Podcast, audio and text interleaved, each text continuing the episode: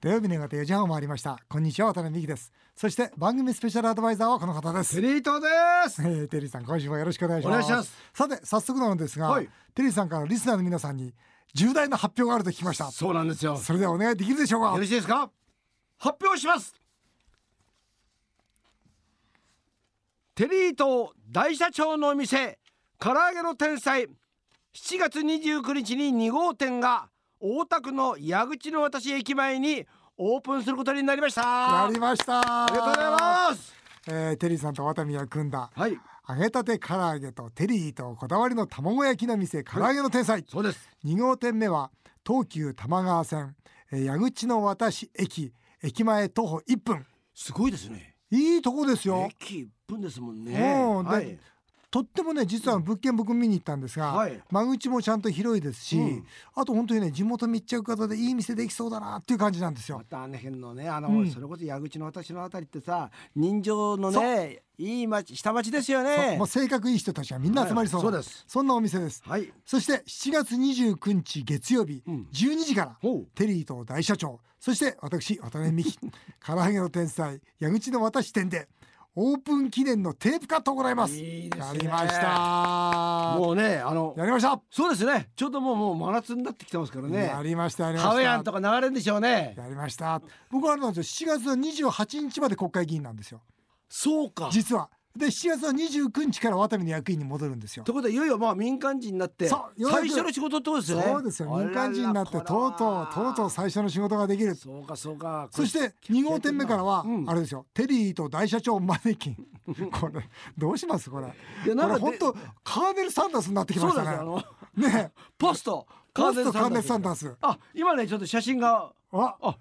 かわいいじゃないですか。僕とは思えないですね。これはですよ。番組のミニ公開収録もやる予あ定。そうですね。かぜひ皆さんね、そうですあかの。来てください。そうですね。もうぜひ来てほしいですね。お願いしますこれで二人だけだったら寂しいですもんね。そうですよね本当にぜひ皆さんね集まってください。、はいい。えー、テリーさん二号店目オープンの心境はいかがですか。まあまあいろいろあったんですけども、ほら今世間ではね、それこそ世間では老後ね、2000万円ないと生きていけないとか言われてるじゃないですか。もう生きていけないでしょこれを少しね頑張ってですね、まあ老後のちょっとね自分の中の心のなん かね安らぎにしたいですよこのお店が。じゅ自分のためでしょそれ。そう否定しました。はい。二号店目というのは、 うん外食業界では非常に難しい。あそうなんですか。やっぱどうしても一号店目うまくいって、うん二号店目ちょっと油断しちゃうとこがなあるほどるんだよね。うんだからね、うん本当に大事なのは二号店目なの。なるほど。うん、渡辺もね、うん二号店目がうん実は神奈川県の大和っていうところで、はいそこで大爆発したんですよ。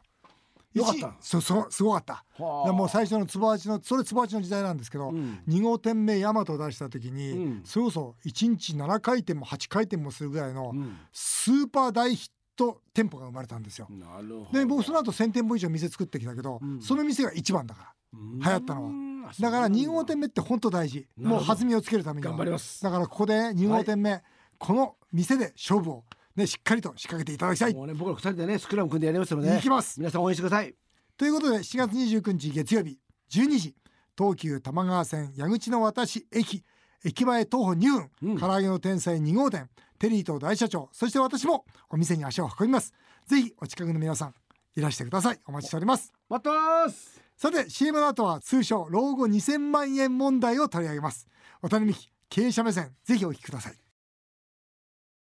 参議院議員選挙を前に国民の一大関心事となった通称老後2000万円問題老後年金だけでは2000万円足りないという金融庁の審議会の報告書を発端としたこの問題渡辺美樹さんも「夕刊富士」の連載などで独自の視点で問題点を指摘し大胆な解決策を提言していますそこで今回はこんな企画をお送りします渡辺美希経営者目線老後2000万円問題年金改革はこうしたらどうよ年金は国の財政に直接関わる話自民党財政金融部会長代理も務めた渡辺美樹さんテリーさんや私たちに老後本当は年金以外にいくら必要なのかさらに年金改革はこうしたらどうよという解決策をぜひ分かりやすく教えてくださいということで今回は老後年金だけでは2000万円足りないという通称老後2000万円問題を取り上げたいと思います、はいえーこの問題を説明するとき安倍総理も政府も必ずですねマクロ経済スライドがあるから大丈夫だという言葉をやたら使います、うんえーそこでまずは番組が新橋で50人にこんなインタビューをしてきましたマクロ経済スライドの意味わかりますかすいませんマクロ経済スライドっていう言葉知ってますかいやちょっとわかんないっすねちなみに意味なんだと思いますかいやちょっとすいませんわかんないっすねいやーわかんないですねいやちょっとわかんないですねはいわかりますよ自動的に年金の給付水準を調整することですよねあそうなんですよちなみにお仕事何されてますか銀行で働いてますすごいですよね、50人に聞いてマクロ経済スライド分かりますかっつったら一人だけ分かったんですね、うんその方銀行員だったんで、うん仕事だったんですね、ええー他の人は全員分からないませんもう一回改めて教えてくださいあのこれ非常に難しい数式を使ってるんで、ええマクロ経済スライドを簡単にお話しするのはちょっと難しいんですが、うん要はマクロ経済スライドっていうのは年金制度を持続させますよ、その制度ですよってことなんですよ。うんだつまり100年安心って言ってますけど、うん100年この年金制度は続くんです。制度はね制度はうんしかし別にもらう人が100年安心でも何でもないんですそれはどういうことかというと、うん簡単に言うと年金というのは、うんその保険料とそれから運用収入と、うんそれから国庫負担この3つで成り立ってるんですね、うんえーまあ、要するに保険料を皆さんから集める、それからその集まったお金を運用する、それから国庫負担でその分あと足りない分を補うこれで成り立ってるわけなんです簡単に言うと保険料が少なくなってきたら、うん払う分減らしますよっていうだけなんですようんでしょうんだったら潰れないじゃないですかこの制度う。んねえ運用しそうですよね運用収入が少なくなってきたら、ん当然皆さんへの渡す年金は減らしますよ。一番このポイントって何かというと、はいインフレになった時は、うんね、インフレになったほど増やしませんよ。うんなぜなら増やしちゃうと足りなくなっちゃうから原資が。だから賃金が上がってきたとしてもそれほど賃金が上がったと同じぐらい比例しては別に増やしませんよ。なぜ増やす増やさないかというとこその原資がなくなってしまうから。つまり原資を守るためにはどうしたらいいかっていうところで成り立ってるのがこのマクロ経済スライドなんですよ。あの今少子化になってますよね、はいそれで若い人がそれこそこういう状況の中ではい保険料をね毎月毎月はい払っていかなくなってるじゃないですか、そうですねパーセンテージも随分下がってきてますそよねうですね今60%ぐらいですかそうですね。そうなると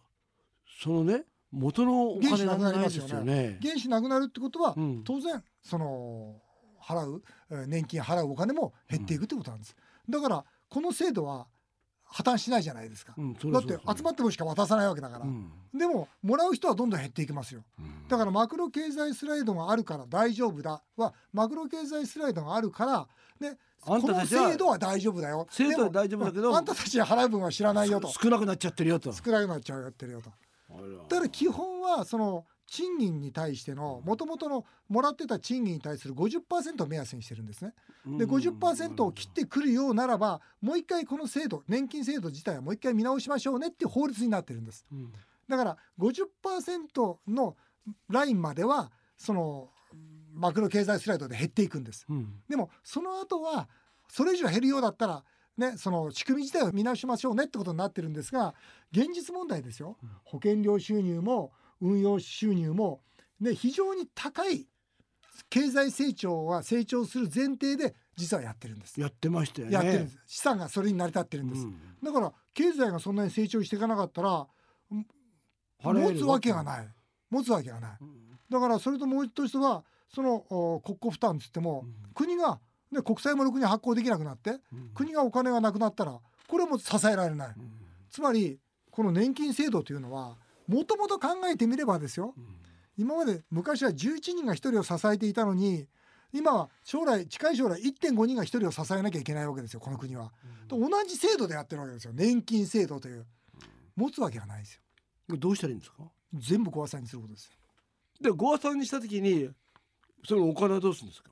簡単に言うと今のそのベースのところですねうん要はその国民年金のベースのところで言うと、すまあ、大体1人6万円とか6万5千円とか、うんこの部分は僕は消費税で賄うべきだと思います。うんこの消費税で賄うとこれは大体消費税10%ぐらいに値するんですね。だから今の高齢者のために10%はみんなで払いましょうよと。ね、でその他の厚生年金の部分に2階建ての部分ですねこの部分は今付加方式って言ってるわけですね、つまり払って、えー後でもらう後の人からもらうという付加方式ですよね。でこれを積み立て方式、自分が積み立ては自分でもらう積み立て方式に切り替えていくしかないんですよ。そのためには何が必要かっていうと今積み立てている人たちはうん3倍も4倍ももらえる約束で払ってるわけですよ。そうですよねそうですよね。でも無理なんでしょ無理だからうんそれでは一回ごめんなさいとこの制度もう持ちませんとだから全部ゼロにしてくださいと、それってうん自民党が言えるんですかどこの党も言えませんよ、言えないですよねどこの党も言えませんよだってなんだよだってそんな3こと倍4倍くれるっつったのくれねえのかよといやそういうことですよねそのために頑張って毎月払ってたんですけどいやそうちょでっすよと私ちょっとミスしてうん経済もうまくいかないし、うん人口も減ってきてるからもうもう無理ですよ、ごめんなさいって言ったら、うん、これなんか大変な騒動になりますよね。なるでしょうねだからそれしかないんですもんでとにかく一回ね、うん今まで積み立てた分は返しますよとうん、で返今すだったら返せるわけですよね。返せるっつってももうこれも何百兆円になるんで それ返すの大変なんですようんただそこにおいて要するにベースのところは消費税ですよそのプラスアルファは積み立て方式ですよってことで要は本当に安心が生まれると思うんですよ、だからそこで国はもう一回借金してん安心できる体制を作って、そしてその上で新しいスタートを切るということをしない限りだってもう、ね、さっき言ったように11人が1人面倒見せたのは1.5人が1人になった同じ制度で持つわけがないんですよ。とは言っても、うん政府はそれやってくれないじゃないですか。渡辺さんはそういうふうにねシビアに捉えるけども、うんみんなそれこそ明日の選挙のこともあるし、うん言わない、言わないでしょ、うんそうするとしみんなそういうのってそれこそ財務省だって当然知ってると思うみんんだなけ知っどてますよ。知ってんだけどやんないわけですよね。ただ言ったらうん野党だって本当は自分たちが取った時に、うん政権取った時にそれを手入れようとしてたわけですよね、うんでも蓋開けてみたらできないわけですよこれはダメだと、で今回ね野党はね、うんまあ、まもなく選挙始まりますけど、うん消費税上げないって言ってるわけじゃな本いですか当ですよあれもまた変ですよね変ですよこの状況の中で消費税ねあげない上げないなんてもう無理だっつってんのに、どういう考え方なんですかあれはただ一方上げても、上げてももう本当にどうにもならないと僕は思ってるんで、んこの2%ぐらいでは、うんそうすると上げた2%以上のうん今回反動来るでしょうね。だからそういう面から言えば僕は非常に、えーこれからの景気見通しってのは厳しいと思いますね。それとあとねもう一つ2000万円2000万円って言ってるじゃないですか。うん2000万円で済まないですから。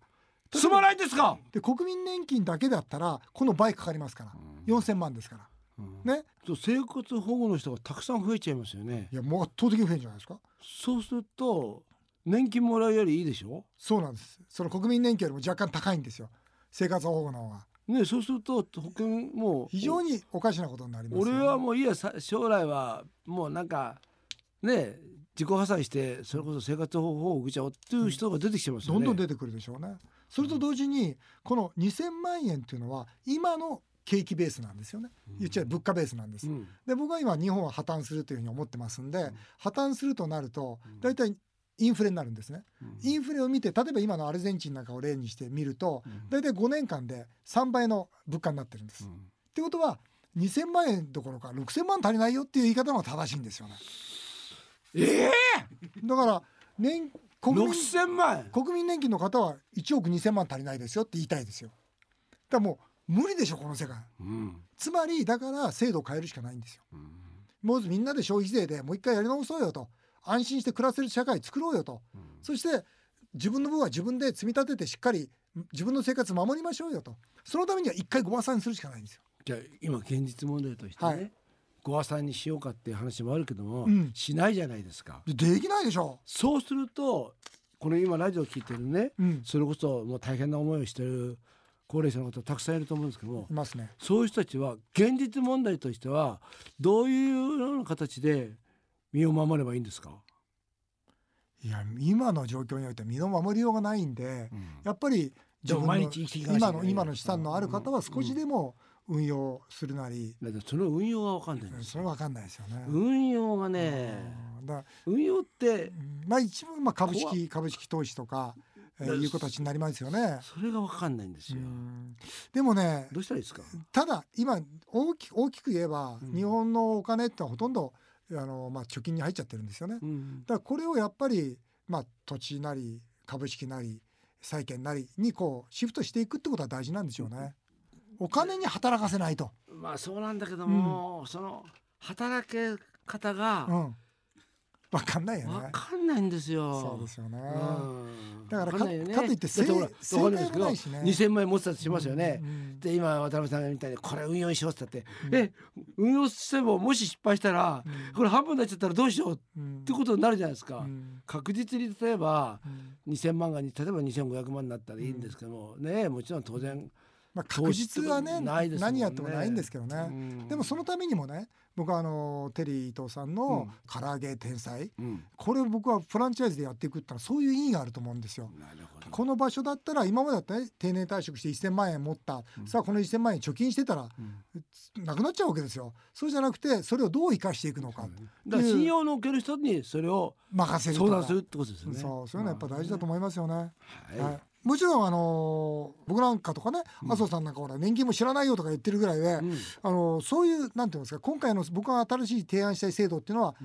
お金の持ってる人はもう遠慮しましょうってことなんですよねお。金のある人はもう年金もらわない。もらわないそう当たり前ですよだっていくらある人はもらわない。そこは難しいんですけどね基準はね、ただ自分で生活できる人は、もう自分で生活しなければ、その未来の子どもたちに借金をさせるだけだという思いを国民全員が持つべきでしょうね。そうすると「いやじゃあ俺年金いらないよ」と、うん実際僕オランダ行った時に、あるおばあちゃんは年金いらないって返してましたもんね。なんかほら、うんいい人にさあげんだったらいいんだけど、散々遊びほけっちゃ ってるいるじゃないですか散々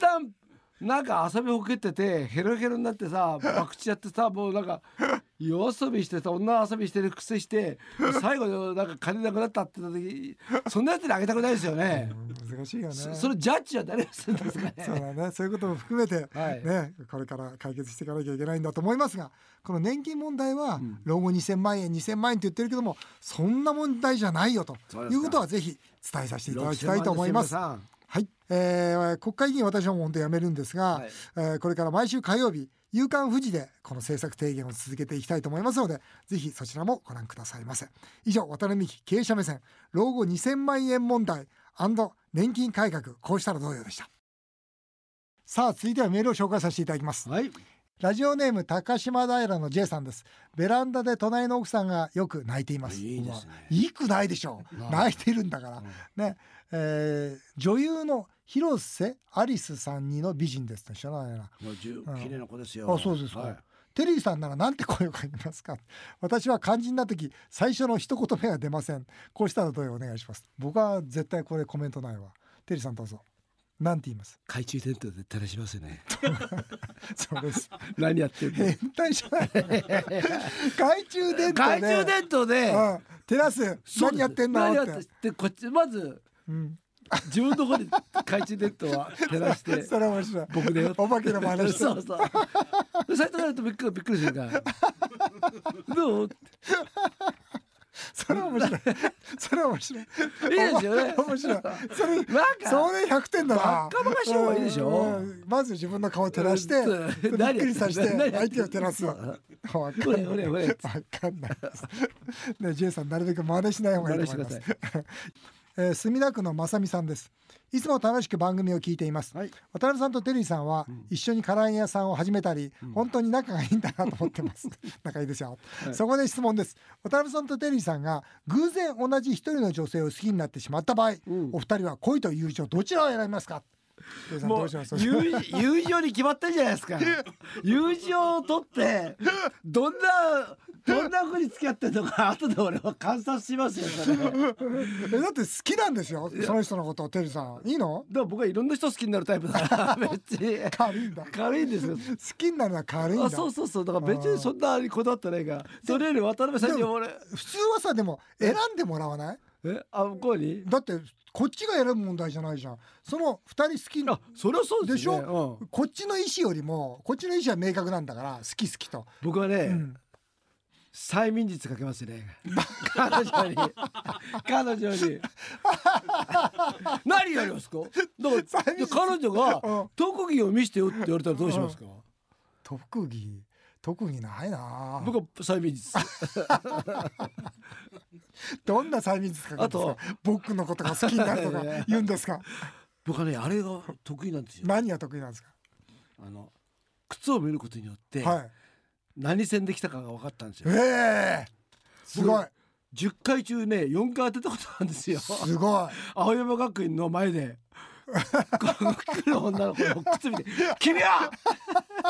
京王線だろなんで分かったんですか!」俺は分かるんだお前東上線だろお前はそれはなそれ埼玉から来た靴なんだそれは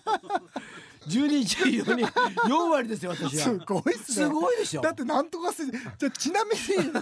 なみにじゃああのひあの渡辺さんの秘書が今そうそうそうちょそうっとじゃあちょっあとの師匠いるからちょっと何線か当ててくださいよちょっとおいでこれな何線の靴ですか何ですかこれはねこれはこれは何ですか完全に分かりました。こ のね、あのちょっとね、うんちょっと汚れたようなグレー、ベージュ、汚れたようなようなベージュのパンプス。はいこれはね、パンプスあのどっちかっていうと西側の方です。西、うんはえ？あ当たってる？い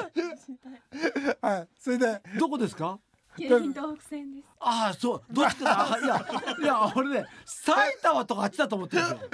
ああどこえっと大井町であ多いかそうこっちかこの手はねうん二三年前まではね西の方が多かった埼玉ですか埼玉とかね埼玉の靴埼玉 と かね埼玉の靴だからあの どんな靴どっちか東上線とかね東武東上そう線そうあと石神井とかねあーあっちが多かったんですよそっちですかそういうのがねえー盛り上がるでしょ盛り上がる盛り上がるそんなの当てたらすごいわすごい特技だわす そういうことばっか考えてごたいの、えーあっという間にお時間になってしまいました以上メール紹介でしたテリートさんまた次回もよろしくお願いいたします、日本放送渡辺美希5年後の夢を語ろうさてこの番組では渡辺美希さんそして番組スペシャルアドバイザーのテリー伊藤さんへのメールをお待ちしていますメールアドレスはアルファベットで夢数字で5夢5アットマーク 1242.com までどんどんお送りくださいお送りしてきました日本放送渡辺美希5年5年目を語ろう、えー皆さんの感想もメールでお待ちしておりますお相手は渡辺美希でした